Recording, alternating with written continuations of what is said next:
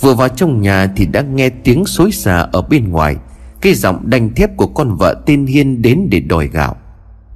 Cái nhà này thật chẳng ra gì cả. Định quỵt đồ ăn đồ uống của nhà người ta sao? Sao chưa có giả gạo? Ôi chết, tôi vô ý quá. Xin lỗi chị. Qua nhà tôi vừa có đong xong. Bà nội tôi dịu giọng. Bà đi vào trong nhà cắn răng lấy hết gạo mới đong, Rồi mang ra đưa cho bà ta. Một đó cầm gạo xong rồi chê, Sau đó nhếch mép kiểu khinh bỉ. Nhà tôi lúc đó chỉ nhịn, Thế nhưng mụ ta được đà nên lấn tới. Tôi nói cho cả nhà chị biết nhé, Bao nhiêu năm nay nhà tôi cho vay mượn không ai nợ lâu. Họ vừa trả đúng hẹn lại vừa có gạo tốt. Chỉ xem cái gạo nhà chị đi, Không biết có phải để cho người ăn không nữa? Bà tôi lúc đó dường như không thể kìm được nữa, Cũng lao và chửi mụ không ra gì. Cuối cùng mụ ta hậm hực đi về trong tiếng chửi bới. Theo đó cũng xì nhục gia đình tôi Rồi còn trù ẻo cả chỗ này. Ông bà tôi thì bản chất hiền lành Cho nên tôi cũng mặc kệ, dù biết là mình cũng rất nóng. Con mụ kia cầm gạo rồi đi về, Thì lòng cũng mừng vì đã lấy được gạo, Hơn nữa còn được mắng người. Mụ thích chí cầm về nhà. Ông nội tôi thì cũng không nói nhiều Nhưng ông bảo bà Nên giữ ý tứ một chút. Vì hàng xóm tránh lời qua tiếng lại. Biết rằng mụ ta đến đòi thì sẽ gây chuyện. Gạo mà mụ ta cho vay Thì ăn còn khó nuốt nổi vào miệng, Mà mụ ta cứ hết mực khen gạo nhà mình ngon. Các bác ở bên ngoài nghe xong Thì cũng đi vào nói chuyện với mẹ. Bà cũng đã nguôi giận được phần nào Rồi đi nấu cơm tối, Cũng may là vẫn còn đủ. Ngồi trong căn bếp mới mà ông vừa làm, Nó cũng khá rộng, Cả nhà có thể xuống đây để sưởi ấm những mùa đông lạnh. Ông thì chiều nay đi ra chỗ bờ sông bắt được nhiều cá to lắm mang về. Bảo bà kho ăn dần. Tối nay bác Quang đi ra chỗ con mương để rửa bát. Sau khi đã xong, bác ngồi đợi ông già hôm qua, Gặp ở bên kia mương. Ánh trăng chiếu vào khoảng bên đó không có gì ngoài những lụm cỏ. Bác đang ngồi đợi thì giật mình vì có tiếng ở đằng sau. Cậu nhóc đợi ta sao? Vừa nghe xong, bác giật mình quay lại. Đúng là ông già ngày hôm qua đã cùng nô đùa với bác ở bên kia bờ mương. Nay ông ta lại xuất hiện ngay bên cạnh. Hai người bắt đầu chuyện trò với nhau như hai người bạn, Mặc dù số tuổi chênh lệch nhau khá lớn. Bác Quang kể lể lại vụ việc mụ hiên sang đòi gạo rồi chửi động cả nhà lên. Lúc này ông kia mới khẽ vuốt một chòm dâu Sau đó cười khuôn mặt mang vẻ bí hiểm đến lạ lùng. Cậu có muốn tôi giúp cậu Khiến cho con mụ đó không thể mở mồm chỉ ai được không? Bù lại cậu chỉ cần gặp tôi mỗi tối như thế này là được.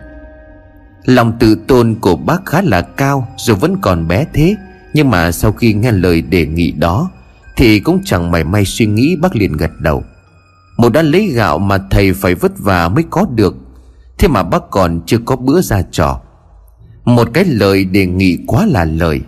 Bác chào ông cụ đó rồi bê mâm đi. Bóng của bác Quang vừa đi khuất vào trong nhà, Thì thay vào đó là một giọng cười ma quái của ông lão kia. Sau đó ông ta liền biến mất. Bác Quang trở vào trong nhà, Lòng bắt đầu hồi hộp chờ đợi xem điều ông lão kia giúp mình như thế nào. Bởi vì hôm qua mụ hiên kia đã chửi nhà bác cùng với chị và em của bác, cho nên bác đồng ý để cho con mụ đó có thể câm luôn. Thôi thì chả biết nó có thật hay không. Bác gọi mấy đứa ở trong ngõ ra bên ngoài chơi cùng với nhau. Cả đám trẻ tụ tập kéo nhau đi quanh xóm trong buổi tối. Về phía của ông bà tôi thì ở nhà, Đang trông nom lại cánh đồng cùng với lại ao cá. Ông đi xin một ít thân cây chuối về thái cho cá ăn. Bác Duyên thì cõng bác Yến trên vai đi tung tăng như kiếm thứ gì đó để dỗ dành. Khi thì nhặt nhạnh tí cành cây có hình dạng khác nhau. Bác Quang lúc này đi qua nhà mụ hiên để ngóng xem có chuyện gì. Đi qua mấy lần thấy trong nhà vẫn còn im ắng, Rồi có tiếng hét ầm lên ở trong nhà. Bắt đầu con cái của mụ ta cũng chạy ra xem xét mụ ta có chuyện gì. Lúc này mụ ta được đưa ra, Bác Quang nhìn mà rõ hết cả gai ốc. Cổ của mụ ta bị một cái ống nứa đâm vào bên trong cổ, Máu chảy linh láng ướt hết cả áo của mụ. Chúng kéo nhau đi ra ngoài ầm ầm đến nhà thầy lang để xem xét. Ba Quảng lúc này mới gãi nhẹ cái đầu rồi nói, Cho đáng đời cái thói chửi đồng, Thật đúng là Nói xong, bác chạy trở về nhà. Chiều thì hai ông bà tôi mới biết tin. Thực ra sáng sớm mụ hiên trèo lên giàn bẻ mướp Thì không may trượt chân rơi xuống dưới. Mụ ta không thể chết, Thế nhưng nói chuyện khó khăn. Không thể mà lời được. Bác Quang thì vẫn mang cái bản tính trẻ con đó, Vẫn vui đùa và nghịch ngợm. Cho đến khi buổi tối bác ra ngoài Sau như đúng hẹn, Gặp ông kia đang ngồi nhìn bác mà cười, Bác Quang ngây thơ hỏi, Sao ông lại làm được như vậy? Có gì đâu, Ta chỉ khẽ đẩy mụ ta xuống thôi, Kết quả đúng như cậu mong muốn chứ chàng trai. Ông già đó đáp lại bằng cái giọng khác lạ so với những hôm trước. Bác Quang cũng thấy lạ, Nhưng mà nghĩ rằng ông ta ốm Cho nên cũng chỉ ngồi đó nói vài câu chuyện. Ngồi bên cạnh ông ta mà cơ thể của bác Quang cứ lạnh toát Đến lúc gió thoảng qua khiến cho bác run lên cầm cập. Vào trong nhà thấy người không được ổn, Bác leo lên giường rồi ngủ tiếp. Ông bà cũng thấy khó hiểu khi bác ngày một yếu đi. Bác ốm ly bì mấy ngày bác mới khỏe lại. Cơ thể sau khi ốm dậy thì trông xanh xao hẳn. Hai ông bà cũng nghĩ chỉ là bác ốm bình thường. Lúa đã lên, Cá cũng đã to theo thời gian. Bác Duyên thì đi tìm việc làm ở xa nhà. Giờ trong căn nhà chỉ còn mỗi bốn người, Ông bà nội và hai bác. Bác Yến lên bốn thì cũng còn biết phụ giúp gia đình. Một hôm bác đứng trước nhà nhìn xa xăm Đôi mắt hướng ra ngoài nghĩa địa âm u Hay những rặng tre đang mập mờ trong bóng đêm. Ông thấy lạ thì bèn ra hỏi con đang nhìn cái gì vậy? Thầy ơi, ở bên kia có gì vậy? Con nghe bên đó có tiếng cười nói của mấy đứa con vui lắm. Nghe thì bác nói vậy, Nội tôi cũng giật mình không tin vào những gì mình nghe thấy. Ông liền hỏi lại, Có ai đâu? Bác ấy vẫn ngây thơ chỉ thẳng tay ra chỗ bên ngoài nhằm hướng rìa làng. Thầy không nghe thấy thật đã Bên đó đông người lắm. Biết rằng có điều chẳng lành, Ông nhanh chóng bế thốc bác vào trong nhà. Rồi nói chuyện với bà nội. Bà nghe xong thì phải đi thắp hương Rồi cấm bác không được ra ngoài nhà đứng. Bác chỉ biết vâng dạ Chứ đâu có biết làm gì. Tới muộn mới thấy bác Quang đi vào trong nhà Bà liền hỏi. Mày mệt thì thôi để lần sau U làm cho. Con không sao đâu ạ à, U cứ để cho con. Đặt mâm bát vào vị trí của nó Rồi bác nằm lăn ra giường Lim dim vào trong giấc ngủ. Hai ông bà nhìn nhau mà não lòng. Bác cứ như thế này suốt Thì chả mấy chốc mà sức khỏe cũng kiệt quệ. Căn nhà chìm vào trong bóng đêm, Để lại bên ngoài cửa chỉ có ánh trăng sáng vẳng vặc, Cùng với những ngôi sao đính ở trên bầu trời. Kèm theo là những cơn gió thổi xà trên mái nhà dợp đầy lá của hai ông bà đang trong giấc Thời gian trôi qua sao lại lâu quá vậy? Ông không ngủ được nữa. Nằm không thì trong cái âm thanh tĩnh mịch Ông nghe thấy hình như đằng sau nhà có tiếng ai đó cuốc đất. Lúc đầu ông nghĩ là mình nghe nhầm, Thế nhưng tiếng đó vẫn văng vẳng vào tai.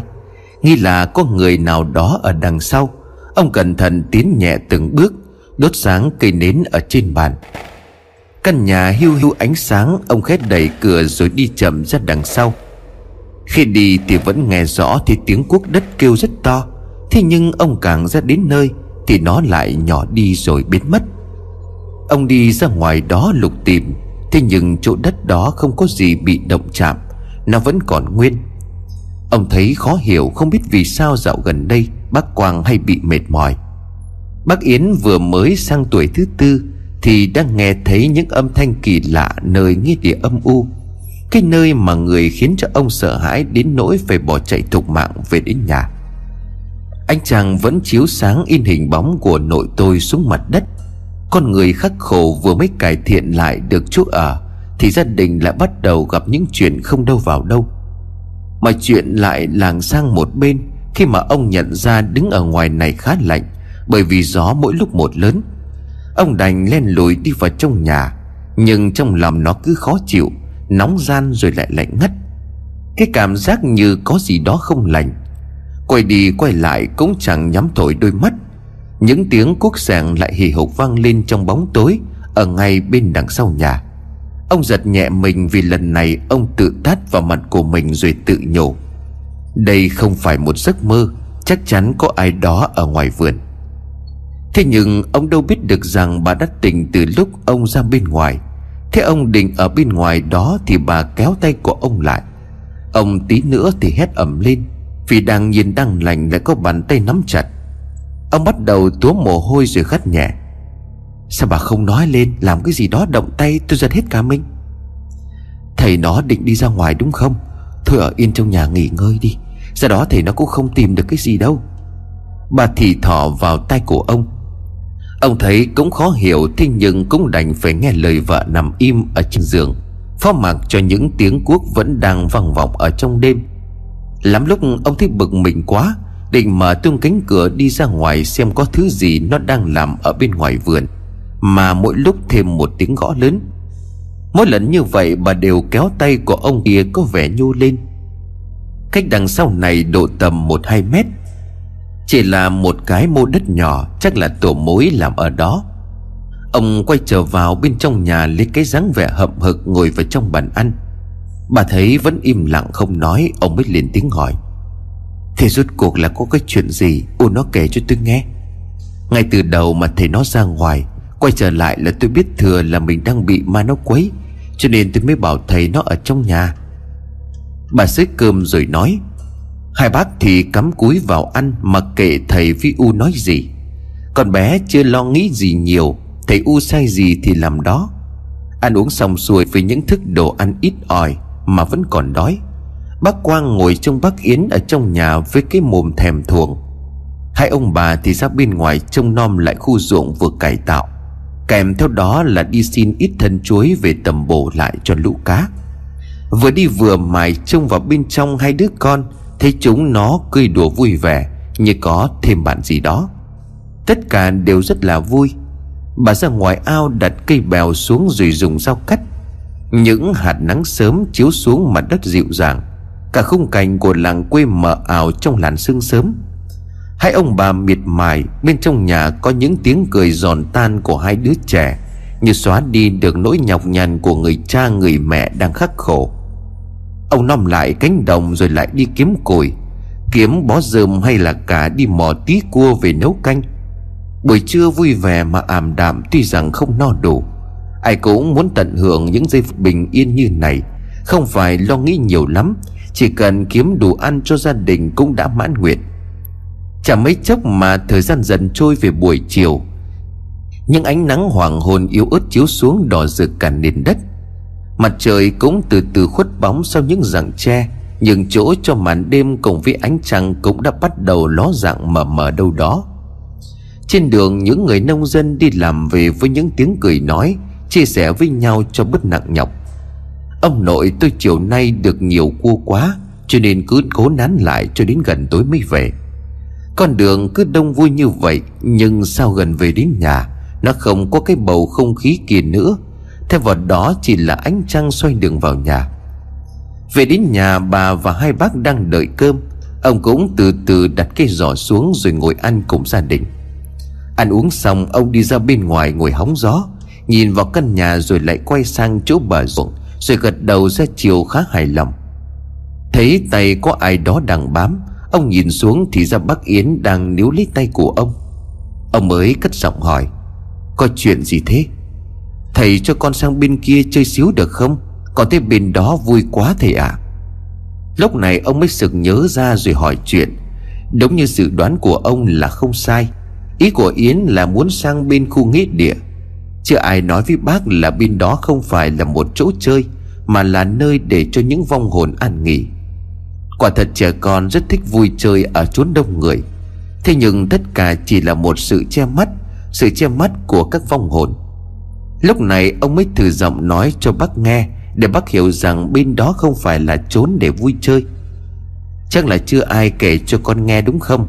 Bên đó là khu nghĩa địa đó. Lắm ma lắm quỷ. Đừng có sang đó nghe chưa? Khi nghe đến đây, bác Yến giật cả mình. Bản tính của bác khá là nhát. Cho nên sau khi nghe xong Thì liền một mạch chạy thẳng vào trong giường nằm với bà. Trông bác lúc đấy thật tội. Bà phải dỗ mãi bác mới thôi nỗi sợ. Bà thấy tình hình như thế này Cũng không phải là cách hay. Ông bà thì còn có thể tránh được. Thế nhưng bác Yến còn bé, Khó có thể tránh được những sự lôi kéo rủ dê còn về phần của bác Quang vẫn đang rửa bát ở ngoài đằng sau. Tôi thấy dạo này cậu rất là vui, phải không? Tiếng của ông già lạ mặt là một lần nữa văng vẳng ở bên tai. Bác mỉm cười gật đầu. Thế nhưng cậu biết không, Ngày mai cậu đi chơi với đám nhóc, Cậu sẽ thua cho mà xem. Bác dừng tay đặt cái mâm bên trong Còn miếng sắn đang giả Bây giờ trong đầu của bác lại dấy lên một suy nghĩ. Tại sao ông này lại biết được mai bác sẽ có một cuộc thi đấu chơi bi ở ngoài xóm? Mà hơn thế nữa, Bác hơi bực mình khi ông ta bảo rằng mình thua. Với bản tính háo thắng cộng thêm sự nóng nổi, Bác gườm mặt nhìn ông ta, Vẫn là cái hình dạng đó không rõ khuôn mặt.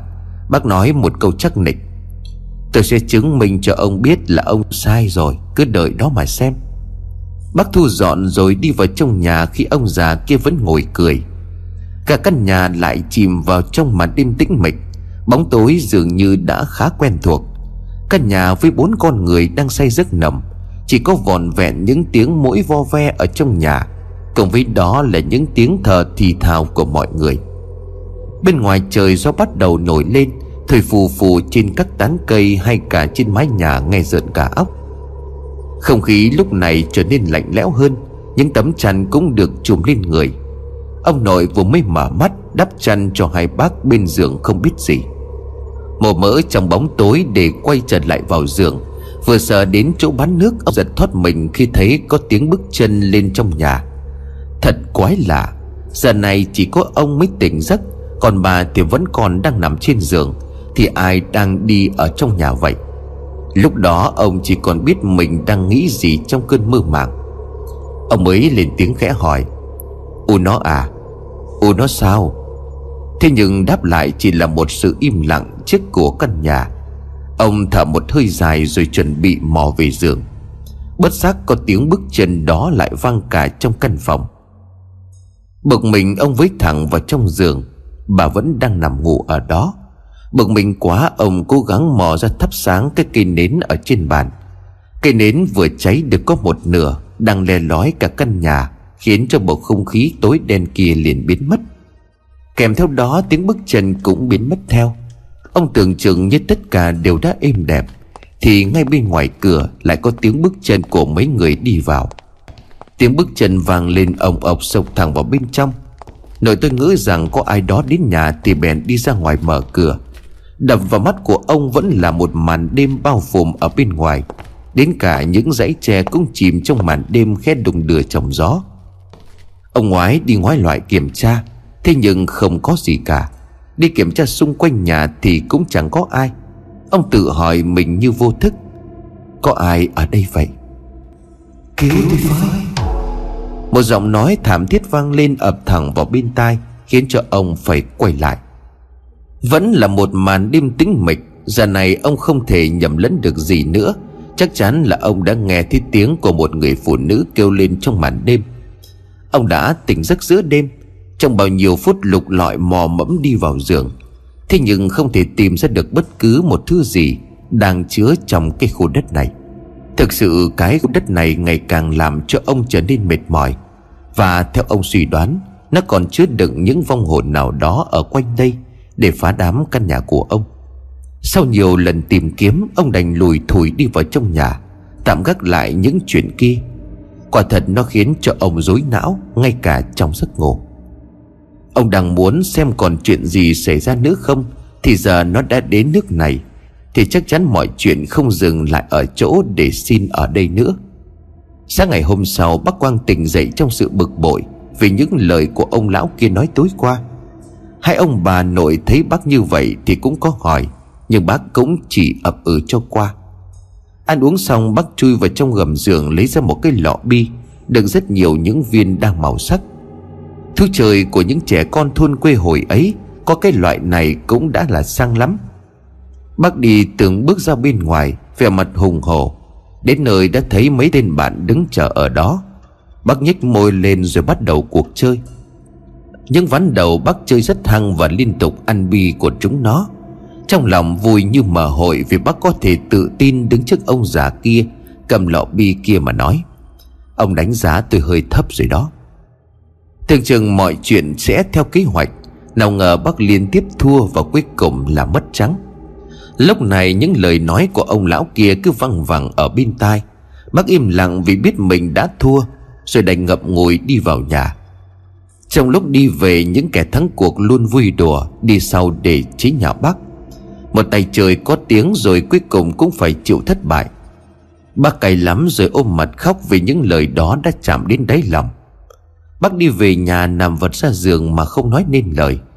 Hai ông bà đang làm vườn nhìn thằng con mà lắc đầu ngao ngán. Cũng biết rằng nó là thằng hiếu chiến. Hơn thế nữa, nó lại là thằng có tính sĩ diệu cao, Cho nên đành mặc kệ. Vùng từng nhát cuốc vào chỗ đất. Cái chỗ phát ra tiếng sẻng đêm qua liền vang lên, Và cái tổ mối to đùng cũng được săn phẳng để trồng rau. Bà không biết chuyện gì vì ông cũng không có kể, Cho nên cứ như vậy mà làm. Đâu ai biết rằng bên trong đó nó ẩn chứa một tội ác tây đình ở dưới tổ mối. Không biết nó đang chuẩn bị đe dọa cái gì.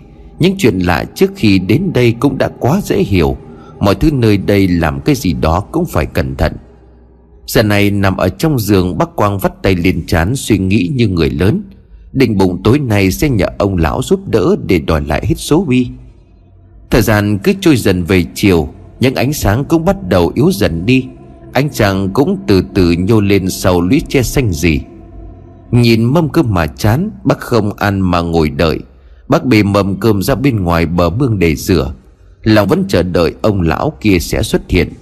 Hôm nay có lẽ là bác đợi hơi lâu, Thế rồi giọng nói quen thuộc kia lại vang lên. Sao thế chàng trai trẻ? Tôi nói không có sai chứ. Bác không nói chỉ khẽ gật đầu rồi ra vẻ ăn năn hối lỗi. Giờ có phải cậu muốn tôi lấy lại hết số bi đó không? Bác gật đầu mừng rỡ. Ông lão hẹn ngày mai những đứa kia sẽ mang sang trả bác không thiếu một viên. Nằm ở trong giường, bác nở một nụ cười Dù rằng trong người thấy có cái gì đó đang dạo dực khó chịu. Không hiểu sao dạo gần đây từ lúc gặp ông lão lạ mặt, Nói chính xác hơn là chưa biết mặt kia. Bác thấy mình có vẻ yếu dần hơn so với những hôm trước. Nhưng vì ông ta đã giúp bác, Cho nên sự nghi ngờ không có gì, Chỉ nghĩ là do mình hơi mệt mà thôi. Khi căn phòng chìm vào trong bóng đêm, Ông nội vẫn còn chưa ngủ để thức xem tối hôm nay Có những chuyện quái quỷ gì nữa sẽ diễn ra tại nơi này. Đang mải mê suy nghĩ cùng với cảm giác chờ đợi, Thì tiếng bước chân sộc sộc ở bên ngoài lại vang lên, Sẽ tan cái không cảnh yên tĩnh này. Bên ngoài gió như thổi mỗi lúc một mạnh, Không chần chừ, Bật dậy thắp sáng ánh đèn rồi đi ra bên ngoài. Mở tung cánh cửa là cơn gió lạnh thoảng vào Khiến cho sống lưng của ông cũng rợn cả đi. Tất cả đều trở nên im lặng như thường. Phía xa chỉ có cánh đồng mới gieo, Cho nên những bông lúa vẫn còn mơn mờn Ông đành đi vào trong nhà, Đóng cánh cửa lại Thì tiếng kêu kia lại phát ra. Lần này thì bà cũng đã tỉnh giấc Hai vợ chồng trực quanh để xem xét mọi thứ. Thế nhưng hễ khi ra ngoài trông nom thì lại chẳng có gì. Mà hễ đóng cửa vào thì những âm thanh kỳ lạ kia lại phát ra. Hai ông bà lúc này cũng đã rất hoang mang, Đốt nhang khấn vái các vị gia tiên về phù hộ che chở. Tiếng động nhẹ dần, thế nhưng thay vào đó Là những tiếng gió vù vù qua những tán lá lợp trên mái nhà, Hay là ngoài ao có tiếng cá động mạnh dữ dội. Nghe cả khung cảnh ở bên ngoài như đang có một trận bão lớn xảy ra. Hai ông bà cũng hoang mang tột độ. Tính mở cửa nhưng mà lại thôi. Vì biết mở cửa ra sẽ nhận kết quả chả là cái gì cả. Ông với bà đành ngồi nhìn ánh nến đang hiu hắt trên cái bàn phía bên ngoài. Tiếng gió vẫn đang thổi mạnh như cuốn bay mọi cảnh vật ở xung quanh. Lá leo trên nóc nhà cũng bị cuốn đi một ít. Bên ngoài ao những tiếng cá quẫy nước kêu lên ầm ầm mà cảnh vật xảy ra chẳng khác gì một cuộc tra tấn với hai ông bà. Chưa bắt đầu hừng sáng cũng là lúc những cuộc tra tấn kia kết thúc, Mà cánh cửa đón nhận ánh nắng cho không khí bớt ngột ngạt. Cả đêm qua, ông bà đã phải cắn răng mà chịu đựng. Thế nhưng vừa cánh cửa mở ra, Mùi hôi thối nồng nặc sộc lên thẳng vào mũi. Cái mùi này khó chịu khiến cho cả hai ông bà nhăn nhó mà nhìn nhau. Sau đó thì chỗ bờ ao có mùi nặng nhất Ông bà nghĩ ngay đến đàn cá đã thả trước đó. Không cần phải nói gì nhiều, Bất chấp mùi hôi thối đang lan rộng. Ông chạy như bay ra bên ngoài bờ ao. Đến nơi thì lúc này ông chán nản nhìn xuống cái ao với tiếng than thở. Trời ơi, là sao thế này? Cả đàn cá to đùng, Những con được chăm nuôi kỹ càng Thì đều chết nổi trưng phình cả lên. Mùi hôi thối phát ra mỗi lúc một nồng. Bà nội cũng chạy ra đến đó Thì nhìn vào những con cá đang thối giữa. Mà ôm mặt nhăn nhó, Sau đó nôn ọe ra thành từng đống. Mọi thứ chỉ sau một màn đêm mà nó đã thành ra thế này. Bao nhiêu công sức, Bao nhiêu sự nỗ lực, Cuối cùng cũng đổ sông đổ bể. Quay lại nhìn nhau mà không nói một lời nào. Ông thở dài mà nói, Cũng may là cánh đồng nó không bị làm sao. Mặc dù tối qua gió to đến như vậy, Thế nhưng cánh đồng lúa nhà ông Thì nó vẫn còn nguyên vẹn, Vẫn còn xanh mơn mởn đang đung đưa trong làn gió sớm. Ngoài những cái lắc đầu thở dài, Hai ông bà đành cắn răng mang vợt ra vớt từng con cá chết cho lên bà Hai bác cũng đã tỉnh dậy, Bực bội vì mùi hôi thối kia. Hay nói một cách khác là bực vì vừa mới ngủ dậy, Đã phải ra ngoài ao để vớt những thứ kia. Sau khi xong việc, Mùi của chúng cũng đã dịu đi. Ông ngồi uống nước, thở dài mệt nhọc. Sau khi vụ lúa xong xuôi, Chắc nhà mình phải về trốn cũ thôi. Thật ra ở đây cũng rộng rãi hơn. Thì nhưng nghĩ mà xem, Mình chưa phạm phải gì tới họ Mà đã như thế này rồi. Còn bà lúc này không nói được gì nữa. Cơm cũng không muốn nấu.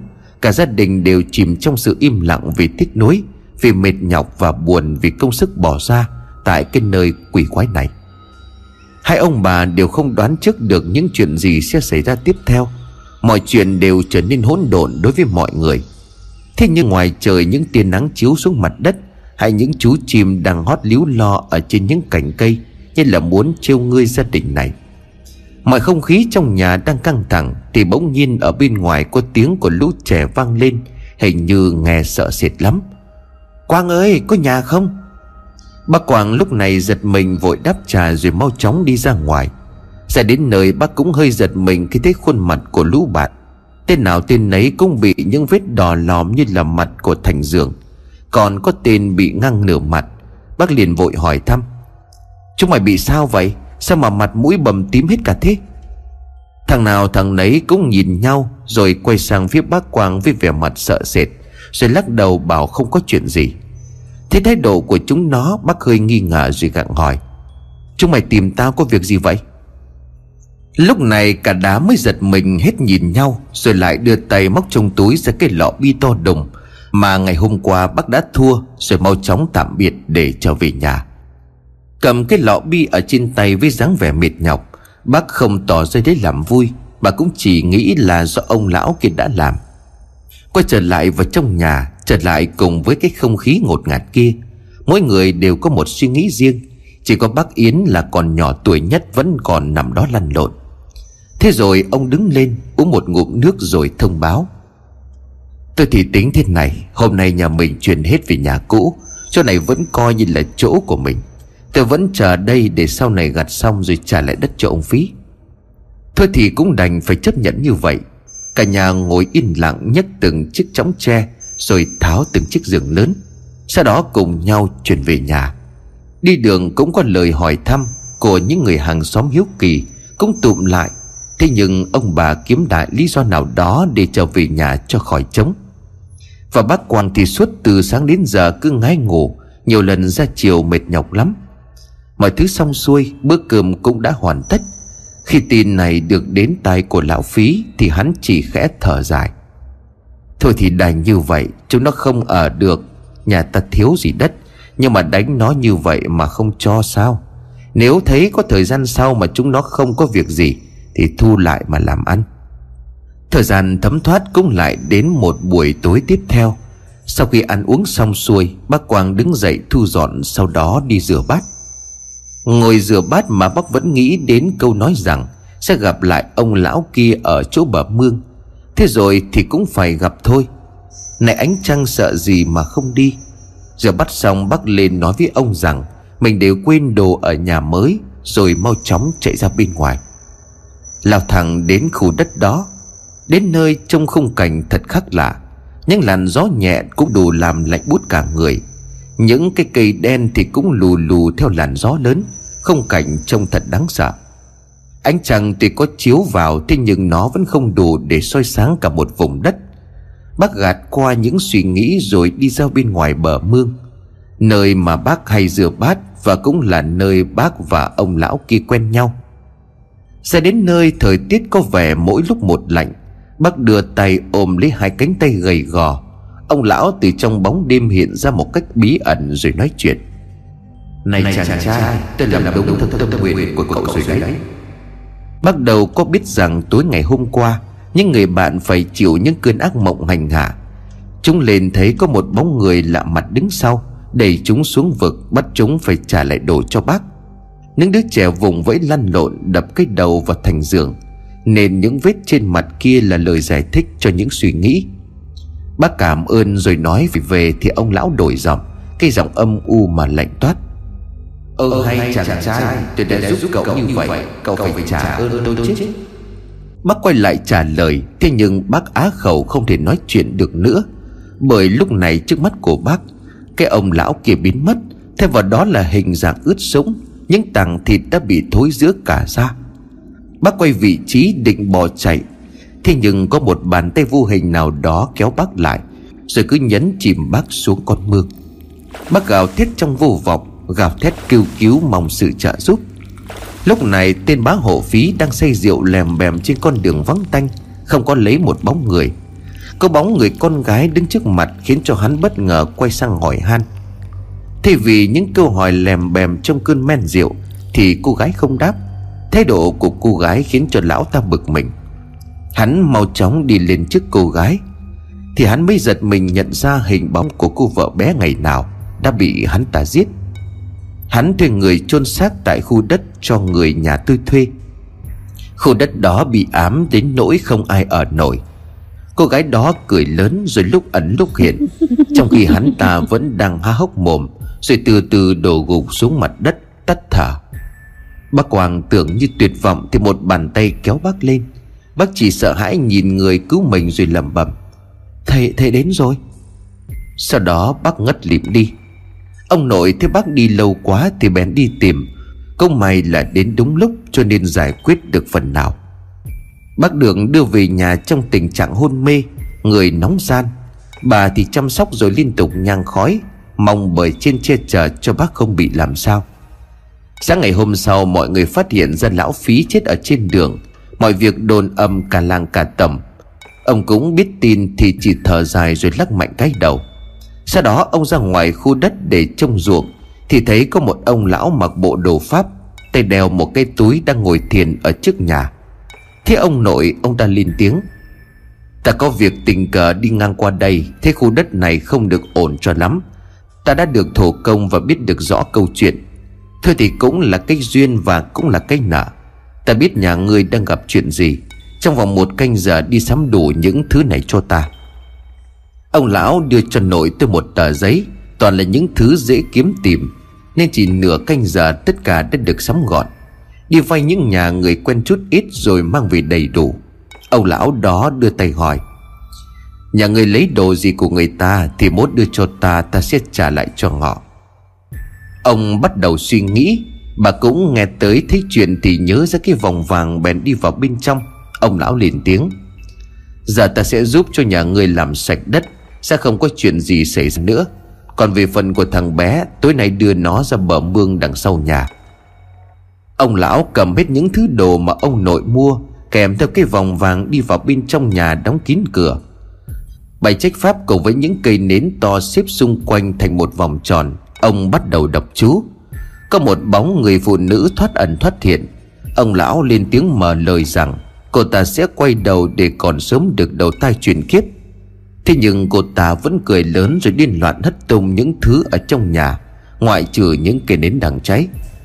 Ông lão vẫn cố gắng nhẫn nhịn khuyên giải. Thế nhưng những lời của ông ta khiến cho hồn ma đó ngày càng phát điên. Thế rồi không cần phải nói nhiều. Ông ta đưa tay bắt quyết rồi niệm đại pháp, mà ông ta đã bày ra bằng cách chôn những lá bùa xuống nền đất ở bên ngoài. Rồi những người từ đâu xuất hiện qua màn ánh sáng nhẹ nhàng. Ai nấy cũng đều mặc áo vàng cùng với những binh khí ở trên tay. Hồn ma của cô gái kia hoảng sợ đòi tẩu thoát. Thế nhưng những người đó nhanh lắm, bắt kịp rồi giao chiến không mất nhiều thời gian để hai người đó hạ gục được hồn ma của cô gái trong vòng tròn kết giới. Ông lão đốt lá bùa rồi hô lệnh cho hai người mặc áo giáp kia giải cô gái đi. Ra bên ngoài tiến lại chỗ bàn thờ dựng tạm. Ông lão cầm cốc nước vẩy xung quanh Cả xuống ao rồi đổ muối. Ông lão có nói cũng chính vì chỗ này cả nhiễm âm khí, Cho nên các vong hồn khác cũng tìm tới đây mà trú ngụ. Khuyên gia đình tôi nên lập một cái am nhỏ thờ thổ công để chấn giữ nơi này. Sau khi làm lễ xong, Ông lão còn giúp yểm lại khu đất. Cái vòng vàng kia cũng tự nhiên mà biến mất. Ông lão chỉ mỉm cười rồi vuốt bộ râu trắng mà nói, đưa cô gái kia đi. Sau đó, ông sẽ đưa cô ta đi học đạo sớm được truyền kiếp. Mọi thứ diễn ra nhanh chóng, Thế nhưng dù vẫn hơi khó hiểu, Nhưng mà ông bà vẫn dăm dắp làm theo. Tất cả đều được trả lại vị trí như cũ. Còn về phần của Bắc Quang tối ngày hôm đó, Ông lão bày ra một tràng cúng to ở bên ngoài bờ mương. Sau khi đập chú, những luồng gió mạnh thổi lên vù vù. Thế nhưng dù gió to đến mấy, Thì những cây nến xung quanh Bắc Quang nằm trước ban thờ cũng không hề hấn gì. Nó vẫn len lỏi trong từng đợt tấn công mạnh. Rồi có bóng người thấp thoáng trên sông. Ông ta cười rồi nói chuyện. Sau khi được ông lão thư chuyện rồi hứa sẽ đốt vàng mã đầy đủ, Thế nhưng ông ta bảo sẽ không thả vía lại. Thì lúc này ông lão mới nhăn mặt mà quát, Ngươi không trả vía cho thằng nhóc Thì đừng có mà trách ta tàn ác. Hồn ma đó nghe xong thì nổi gió lên dữ dội, Sau đó định bỏ trốn. Thế nhưng ông lão kết ấn rồi đọc lệnh to bằng tiếng vạn. Những tấm lưới nhô lên trói chặt lấy hắn, Khiến cho hồn ma đó gào thét trong đau đớn. Nhưng vẫn một mực không trả. Không còn cách nào khác, Ông lão cầm lá bùa đốt lên rồi kêu lệnh. Những con cá to từ đâu đó nhảy ra cắn xé lấy hồn ma, Rồi tan biến trong hư vô. Người thường như ông bà tôi thấy Thì chỉ có tiếng động mạnh ở dưới nước. Ông lão lấy chiếc áo cuốn vía của bác Quang lại, Rồi làm lễ trả vía về cho bác. Thì ra cái hồn ma đó đã chết ở đây, Thế bác Quang hợp vía cho nên đã tìm cách giúp đỡ. Sau đó để lấy ơn bằng cách dùng bác thế thân. Ông ở lại làm lễ rồi cũng lặng lẽ bỏ đi không nói lời nào, Cho nên cũng không ai biết. Gia đình nội tôi ở đó sống bình yên Và vẫn khấn vái đi chùa cảm tạ, rồi mong trời giảm nhẹ tội cho những gì mà các vong hồn đã gây ra. Tuy rằng có ác thế nhưng mà luật nhân quả là vậy, Và mong cho gia đình sớm có sức khỏe, An cư và ổn định tại khu đất. Gia đình của nội tôi sống thêm ở đó 5 năm, Sau đó sinh thêm hai người nữa. Đó chính là bố và cô út của tôi.